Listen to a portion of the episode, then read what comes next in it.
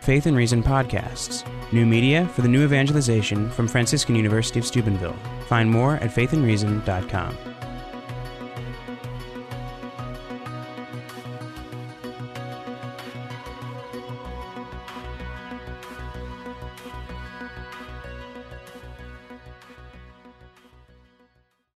My original plan was simply to read the book out loud. it's quite short, um, which is a virtue these days. Um, brevity is a virtue. Um, but then Logan told me I had only 30 minutes, so I, will have to stick to the first two thirds of it. Um, I was very pleased to be invited to come here tonight, uh, not only because I like uh, coming to this place. Um, uh, but I, I, I, too am very happy to see my old friend uh, Logan Gage. Um, as has already been mentioned, tonight's discussion is not about our current election. When I was approached to write this book uh, by Liguori Publications, they, they asked if I was interested in writing a book that was more or less a Catholic, informed Catholic voter guide. Uh, and I told them that as, as wonderful as that sounds, I, like most other people, not actually interested in reading such a book, so I was not actually interested in writing such a book. Um, there are lots of voter guides out there. Um, some of them are quite good. I would recommend the, the imperfect but, but really quite good uh, voter guide that the Catholic bishops have put out, Forming Consciences for Faithful Citizenship. Um, but I wasn't interested in writing a voter guide. Uh, what I was interested in, however, was writing a book about uh, citizenship for the other 364 days of the year that aren't the first Tuesday after the first Monday in November in an even numbered year, which we call Election Day. Um, we hear a lot about Catholic citizenship and the obligations of, of, forming our consciences to vote. We hear a lot about that. We hear a lot about it, especially every four years when we have a presidential election. But the fact is, is that most of what we do as citizens, most of the work of citizenship happens and needs to happen long before we ever set foot in a voting booth. And that doesn't get talked about quite as much. Um, and I think that's a problem. I think it's a problem that's reflected in our politics as they play out. Now, bear in mind that I started writing this book uh, and putting together the ideas for, the, for this book uh, before the specter of Trump and Hillary was really on the horizon. Uh, I started writing this, I think, in 2014 or early 2015. Um, but I think the, the, the, problems that I address in here, or the, the problems that made me want to write this book, uh, are reflected in, in the, the, the current uh, crisis of our politics. Um, so while I think this book does apply to some of the, problems we face now, it wasn't written for that, um, but I think it, it has something to say about that. And I think it has something to say about that not because I'm so smart, but because the ideas of Catholic social teaching are true.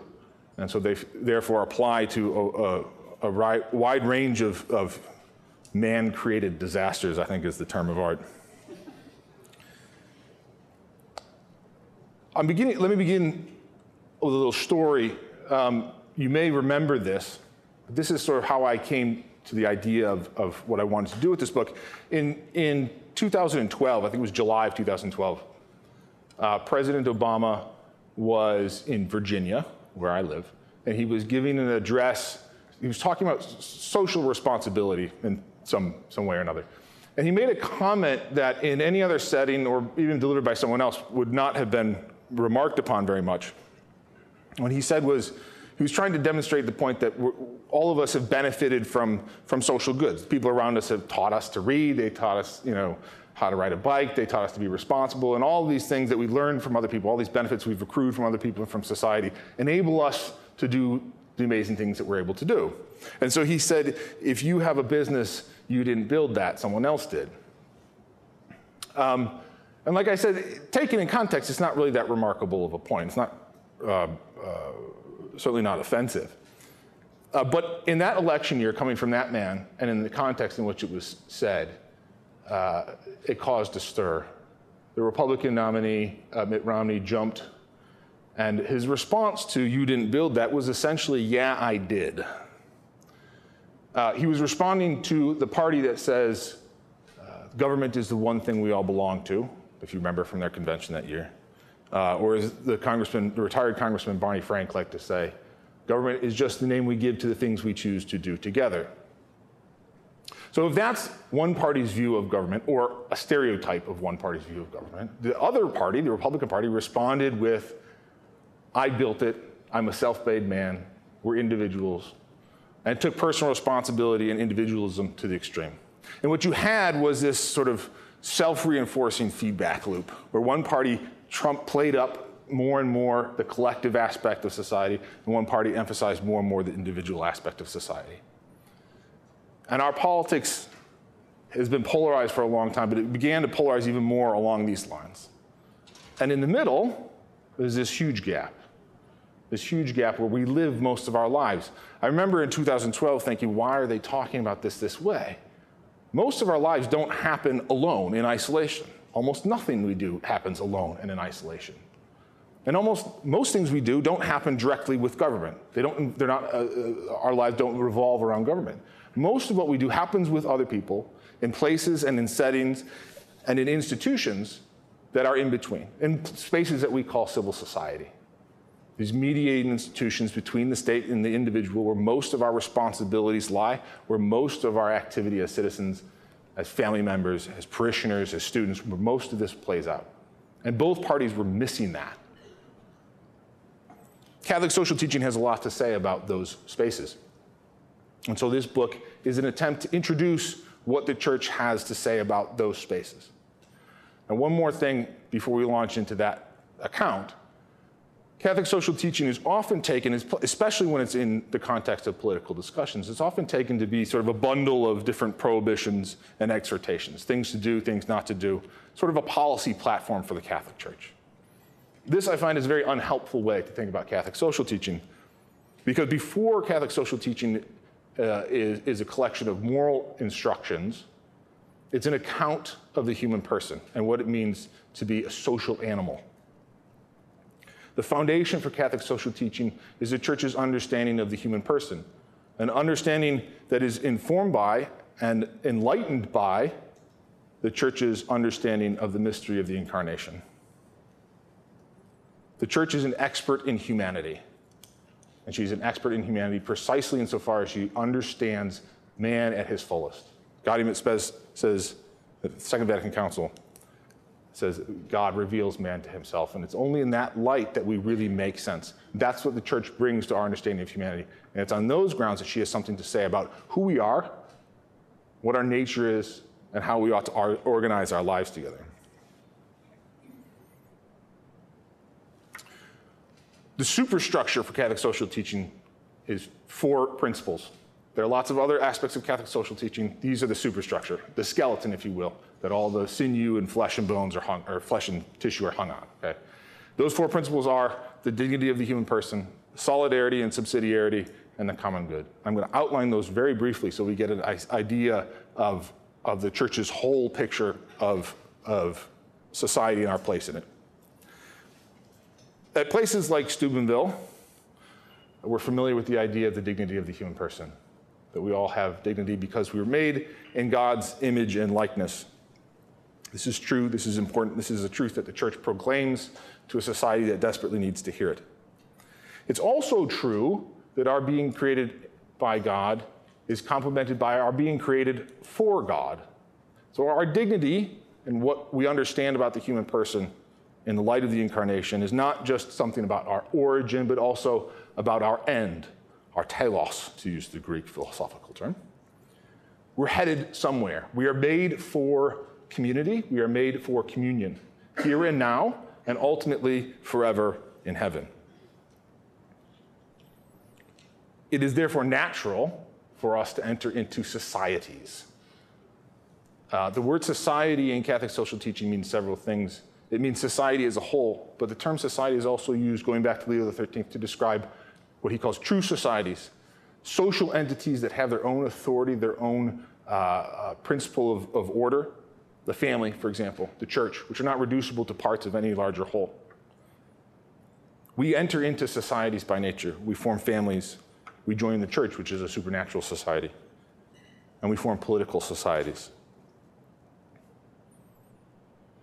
To conceive of society, to keep, conceive of society as a whole, while ignoring these smaller societies into which human beings enter, is to miss a greater portion of human life and to ignore an important truth about human beings. Subsidiarity is a principle of proper ordering. We have all these different societies that make up and are within society as a whole. And we have to understand the proper relationship between and among those different societies. Okay? An easy way to conceive of this is to think of different kinds of authority. I have, I'm married, I have three kids. Okay? I have authority over my children because they're my children. Okay? okay? My relationship to them is different in kind than my relationship to my wife. And it would be inappropriate for me to treat my neighbor's children the way I treat my children because they're not my children. They're my neighbor's children and I should treat them as my neighbor's children. Different kinds of relationships imply different kinds of authority and different kinds of rights and responsibilities. Society as a whole encompasses all of these different kinds of relationships. My relationship with my pastor is different than my relationship with my boss, which is different than my relationship uh, with the, you know, the guy who drives the train that I ride to work every day. Some of these social relationships are natural and have an intrinsic dignity and authority all their own. Some are mere accident and aggregate. The point is, there are societies that are more than the sum of their parts. There's not just individuals in aggregate, but real social entities with their own authority and dignity, rights, and responsibilities. Subsidiarity is about ordering those properly and about ensuring that societies of a lower order have the proper protection from societies of a higher order. This means that when they need help, they receive it. It also means that when they don't need help, they're left alone. A society of a high order should not interfere unnecessarily with a society of a lower order. Solidarity is a principle of responsibility. It's the principle by which we recognize that we have a responsibility for others, and in fact, a responsibility for everyone. It's also a virtue, a moral virtue practicing this sense of responsibility. Solidarity and subsidiarity are often taken to be in opposition. You hear, you hear conservatives a lot talk about subsidiarity as sort of a decentralization, get government off our back. That's part of it, but that's not the whole thing. You hear progressives and Democrats talk about solidarity and togetherness and collective principle. These are not uh, intention. They don't, they don't, they're not opposites. They're mutually reinforcing. Without one, you can't have the other. Here's what I mean. Where do you learn responsibility? Where do you first learn your obligations to others? Where do you learn to care for others, to help the weak, to defend them rather than to attack them and destroy them?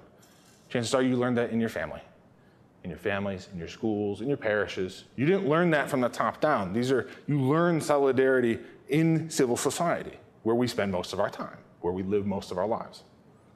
Solidarity depends on precisely those social institutions which the principle of subsidiarity protects. When subsidiarity is violated, the result is a decline in solidarity. In communist Poland, for example, uh, they attempted to build solidarity by eliminating uh, subsidiarity, by eliminating competitors for solidarity to the state. Families, uh, independent groups, voluntary organizations were eliminated in, in, an attempt to create a solidarity at the highest level. The result was the atomization of society.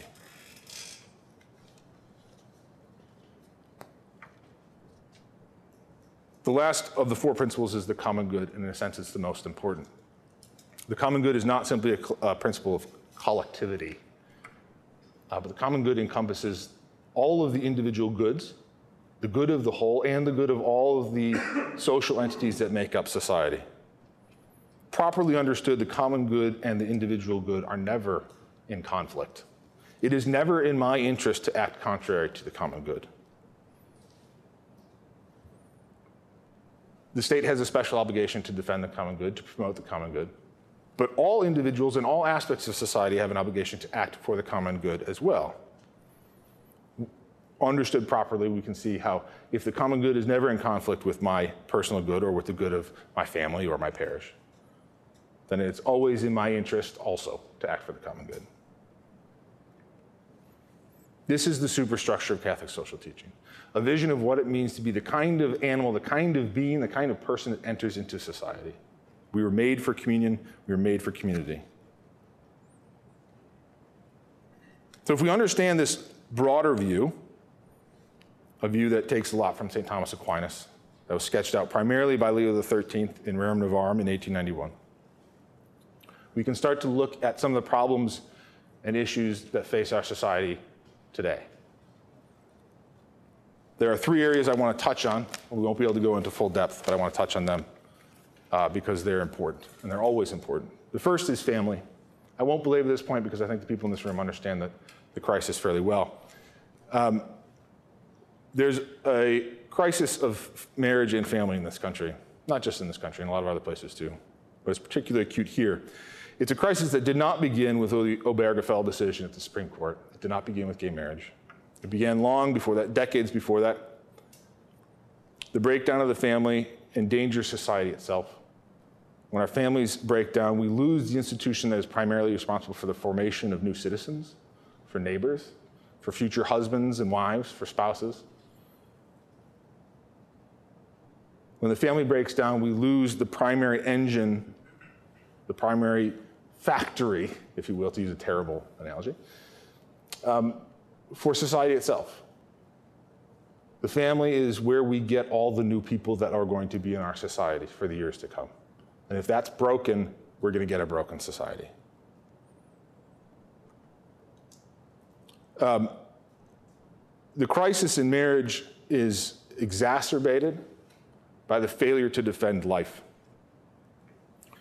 Family, one of the interesting things about human family and human society is we all come into the world utterly dependent on someone else.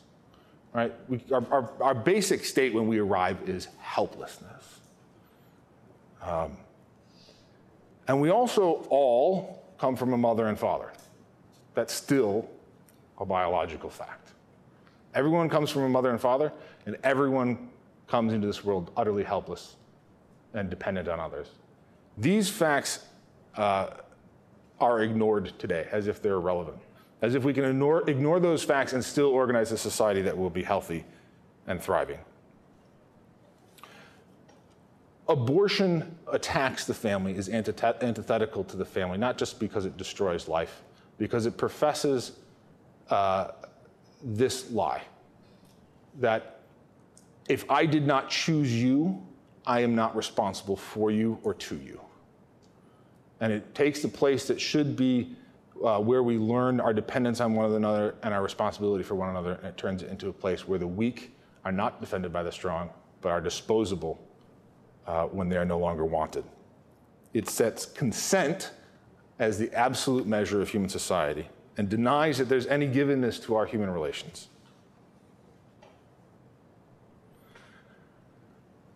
A second area of life where the principles of Catholic social teaching have been, are particularly important, and this is particularly important today and moving forward. The next years are going to be very difficult in this regard, I fear. And that is the role of the church in society.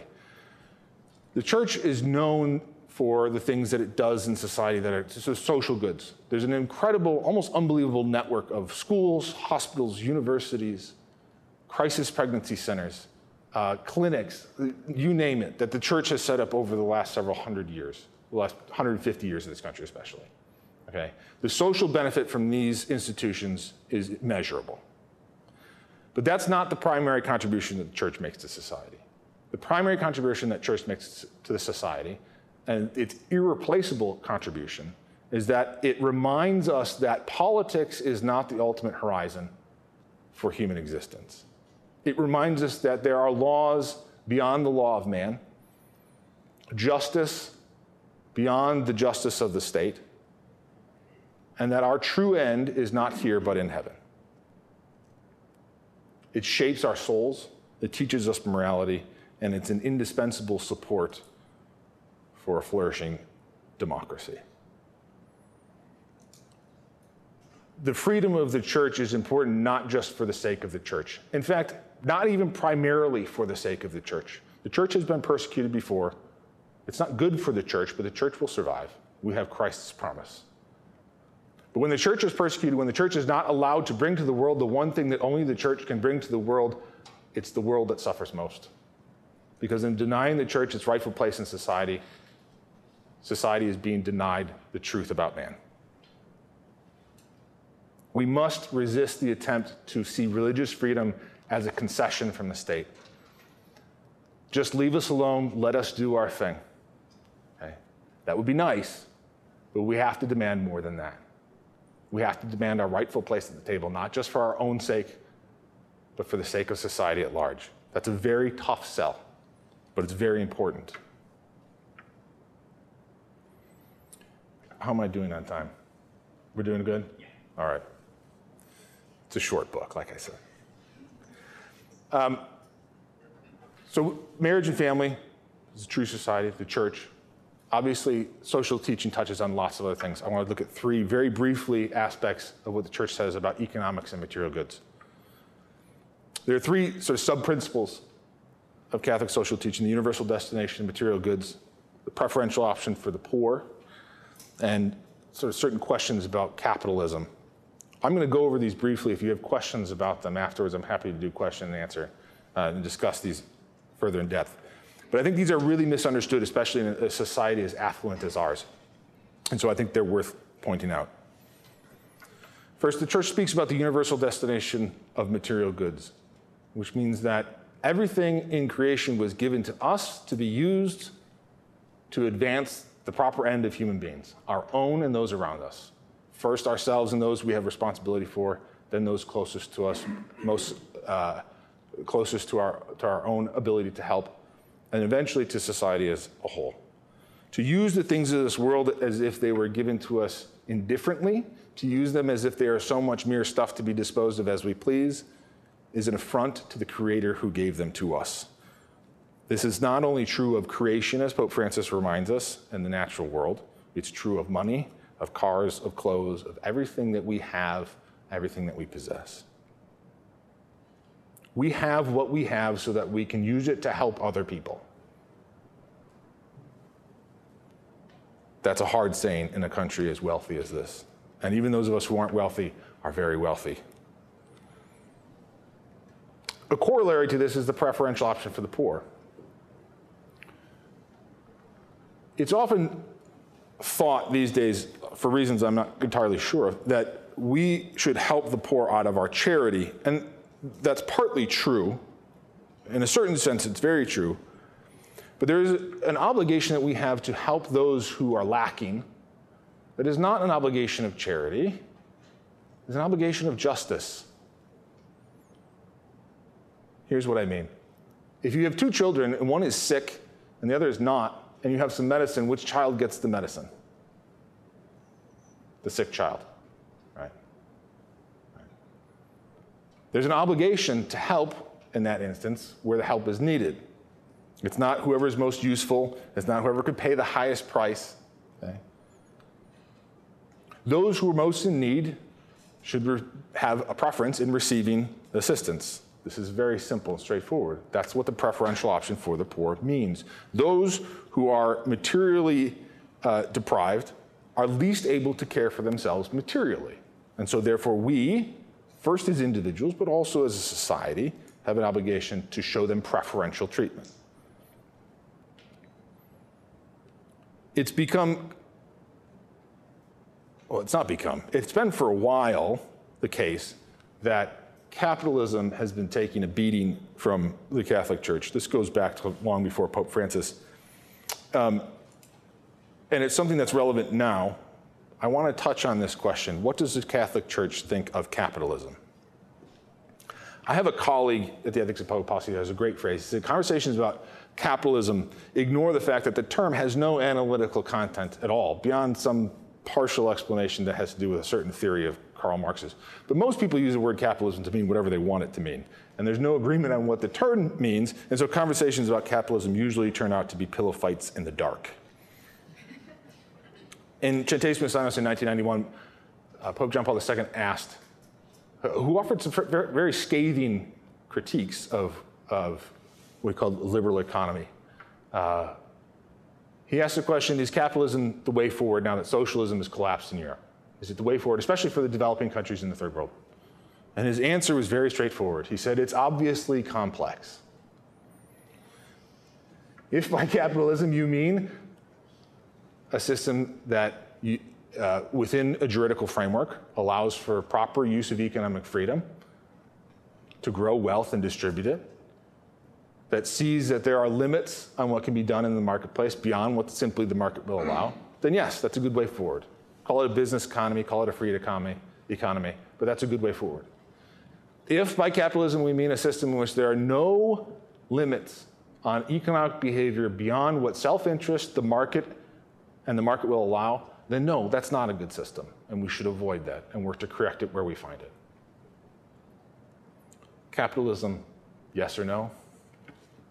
It's obviously complex. Underlying a lot of these issues, especially the economic issues, um, is a problem of human freedom. And in a sense, a lot of Catholic social teaching is addressed to answering the question what is human freedom for? I want to close on a slightly different point, but before we move there, I want, I want to read to you a quote from Centesimus Annus. It's not very long. This is John Paul II, John Paul II's summation of Rerum Novarum and of the whole of Catholic social teaching.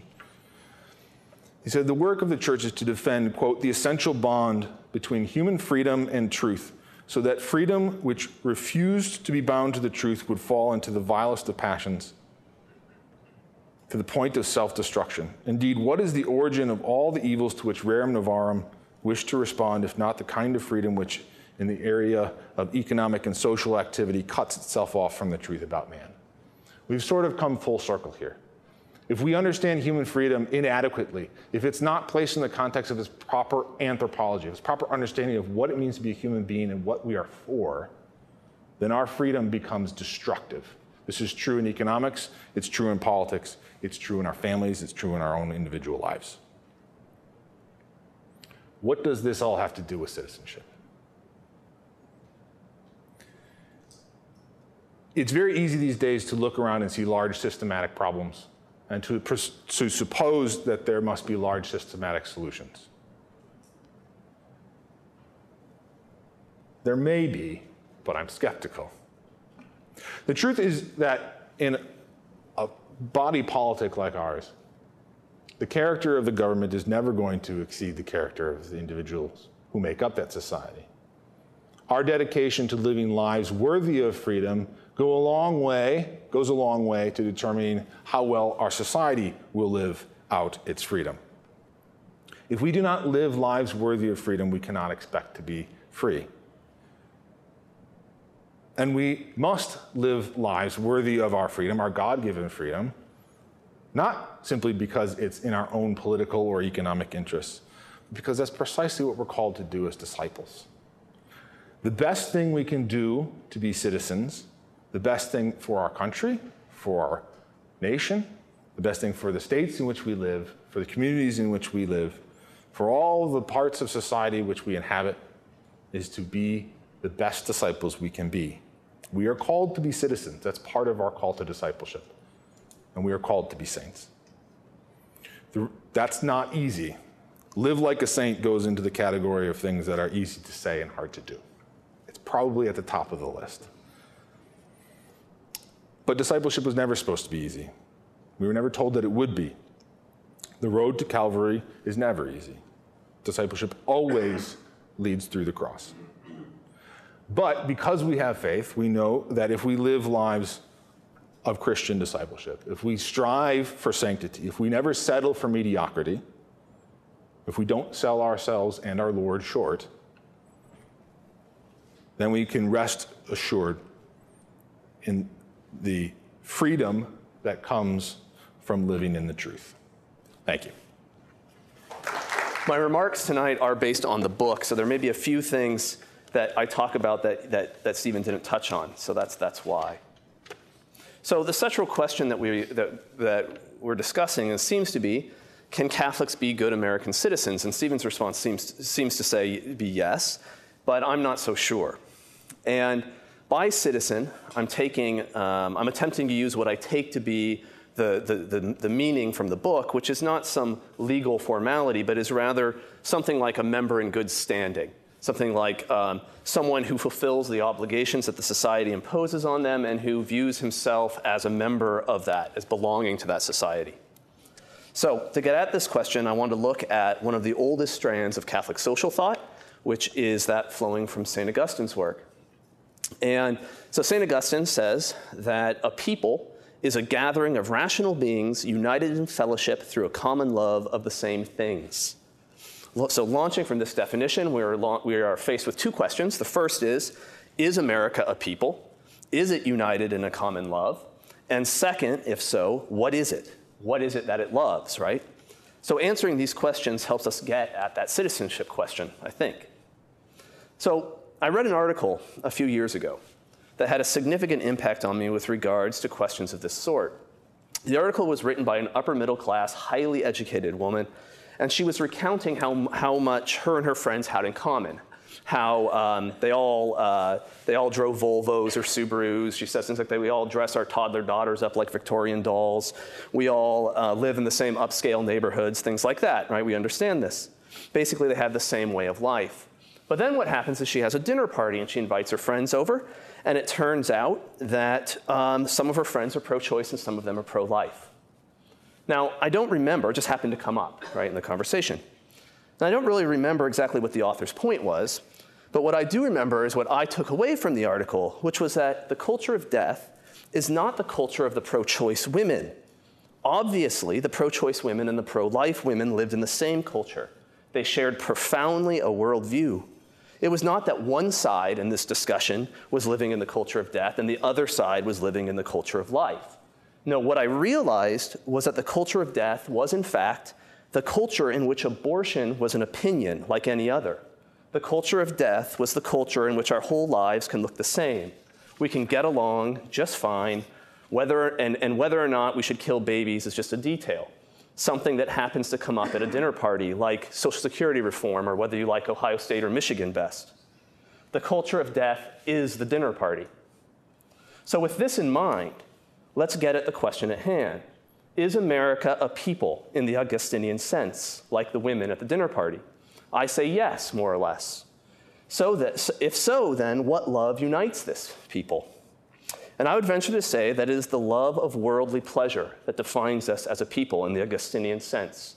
Fun, leisure, fulfillment, self actualization, or something like that, raw physical pleasure. These are our shared loves, and which carry with them the corollary which is the avoidance of suffering at all cost. As Augustine would say, gratification, which we mistake for happiness, is our God. And so we find ourselves in a situation. We want more freedom because we want to be able to do whatever we want in pursuit of pleasure. Nothing is more unpleasurable than being bossed around. And so we tear down anything that makes demands on us. We pursue the atomism and anonymity of the city and the marketplace because there we, we are free from personal responsibilities, from duties and obligations, and it is there where we can make the money that we need to fulfill in equal anonymity our desires, whatever they happen to be. So we tear down codes of social morality and even the structure of the family itself because these things inhibit our freedom to pursue pleasure. But the thing is, all this freedom leads to insecurity. Alone, we are in danger, and this is a very unpleasurable thing. This is why, I think, the increase in freedom requires the increase in the reach of the state. The state is ubiquitous because individual freedom is desired everywhere, and this freedom can only occur on a playing field that, the, that is policed by the state. Let's think about this. If all human interactions are consensual contracts for mutual gain, then all human action has three parties the two entering the contract and the state who enforces it. If anonymity is central to our, idea, our notion of freedom, then only the state can provide security without caring about who we are. The state takes the place of all other forms of government as the pursuit of personal pleasure, and so a certain brand of freedom takes the place of all other loves. We don't need roots, we're free. This is possible because of the ubiquity of the state and of the marketplace, which I would argue are really two sides of the same coin. So, this, I would argue, is the table around which the dinner party is seated, the, our dinner party. It is the structure that allows for our pursuit of gratification. And our public arguments are those that are going back and forth across the table, sometimes about details what to order from the kitchen, when we should serve the next course, things like that. Sometimes they're squabbles over who ate the last roll or whether the platters of food should be passed to the left or to the right. Sometimes the arguments are nothing more than diversions, entertainment, mock arguments about irrelevant issues. The real business being, of course, the feast itself. If someone at the table pushes these arguments beyond such things, if they actually disrupt the meal, they are being very rude and will eventually be asked to leave. He will, that person will be expelled from what Augustine would call the city of man. He will be persecuted. So let's return to the question can Catholics be good American citizens? At this point, I would say no. I say this because Catholics cannot sit at the table of worldly pleasure, even sometimes, even just when we go out to work or just when we vote. Catholicism calls us to a radically different love the love of God and the love of neighbor. This is a sacrificial love that sees not self gratification, but self denial as the path to happiness. It is a love that is complete, that consumes all aspects of our life without remainder. This is the love that makes the church a people in the Augustinian sense, the city of God, he would say. The church, in this view, is not just another grouping of people that operates within a larger grouping. Rather, it is the highest level human association possible, the association that consumes all other associations because all laws, all governance, all pleasures are fulfilled in charity. Catholicism isn't, isn't just what makes us happy, it isn't simply the pleasure that we as individuals pursue. If it was, we could have a seat at the table and rest comfortably in the personal religious freedom that America will happily grant us. No, Catholicism is what makes all men happy. It is the solution to the fall, to the reality of sin. Now, this is a radically subversive idea. It's subversive to the structures of the world. This is why the Romans threw Christians to the lions. It is why John Locke could see no way how Catholicism could be accommodated to a free society, insisting that it was not a proper religion at all, but was rather political. At, at the pagan or the liberal table, Catholics are shockingly rude, shockingly antisocial. We're flipping the table over. We certainly aren't mem- members in good standing. So I don't see how we get out of being subversive and so a threat to the society in which we live. But this isn't the whole story. What are we to do? What is the hope? And it is here that I think my own understanding and Stephen's are going to start to converge. First, as Augustine, of course, recognized, the city of God and the city of man are always and everywhere intermingled. Even in the heart of the individual, we are torn between the two. To the extent that God is the object of our love, we are members of the city of God. To the extent worldly things are, we are members of the city of man. If we stick to the dinner party analogy, there is one table around which sit the saints, there's another table around which sit the reprobate, uh, and, um, oh, I lost it. Okay, most of us, though, are kind of milling around. We sit down for a few minutes at one and then restlessly get up and wander over to the other. We sit down at the edge of our seat and are not sure if we're quite in the right place. We engage in conversations at both tables but are never really happy with our participation. So, the project of conversion is precisely the project of settling down with the saints. But this is a project that we engage in socially. And this is the essence, I'd say, of Catholic social thought. We make progress even as we converse at the table of man. In fact, because we are naturally social beings embedded in a culture and in a language, I would argue that we cannot make progress in the spiritual life without wrestling with the categories and assumptions our culture imposes on us we start to bend the conversation at the table in the direction of that of the saints. There is a, perhaps a beautiful irony in the way conversion happens, which is that because conversion is a conversion to the love of God and neighbor, we feel increasingly uncomfortable in the city of man precisely to the extent that we come to love its citizens more. We don't abandon them, but try to bring them with us, almost can't help but bring them with us. Or better yet, we try to get them to agree to push the tables together to form one table, to form one city with one citizenship and one social structure. this love of neighbor is what we mean, I think, by solidarity, which Stephen so ably discussed in his book and also here. It is also the foundation of the notion of patriotism. Subsidiarity also flows from this love because, as Stephen explains, subsidiarity is about responsibility resting on the correct people. I ought to love those around me, and I ought to do what I can at my level to, at my level to serve them. When the problem is too big, I ought to group together with others to form a higher level organization to deal with the issue, and so on.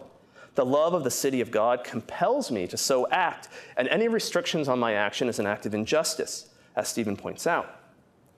One, as one leaves the city of man and enters the city of God, a mindset of subsidiarity forms. It is the way love of neighbor works. Solidarity and subsidiarity are then, I think, not policies, but words that we use to describe the practice of the love of neighbor. And this practice has structural consequences. As I described earlier, the state, which is a product of modernity and is not some timeless feature of social life, is directly tied to the loves pursued by the city of man. A love of neighbor replaces, as love of neighbor, excuse me, replaces the various loves of the city of man, the state would retreat. Not because government is bad. No, Stephen very rightly insists that the church teaches that government is good and natural. But because the state and government are not synonyms, the expansion of the state absorbs centers of government, which Stephen in his book and talk describes as civil society the retreat of the state in the face of love of neighbor would reintroduce those other forms of government. A different structure forms, a different table is built. we can go on in this way. The common destination of all goods, the preferential option for the poor, they too flow from the, co- the conversion away from the love of self and of pleasure and to the love of God and neighbor. Which brings us to the final point that Stephen makes, when, which is that the best thing we can do for America is to become saints. He couldn't be more right, as I think we would all agree. In fact, it seems that I have found myself in nearly the same place as Stephen in this talk because sainthood, citizenship in the city of God, necessarily includes all that is good in American citizenship. We agree after all, I think. But I would still push back a little and stress that we need to recognize the radicalness of Catholicism. Catholicism does not operate within America. Catholicism calls us to deconstruct and subvert those structures that have been built in this nation in the pursuit of idolatrous loves.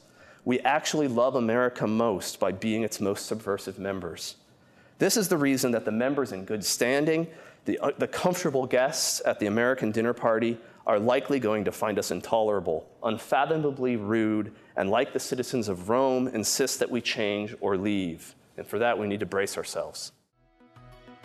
Faith and Reason podcasts, new media for the new evangelization from Franciscan University of Steubenville. Find more at faithandreason.com.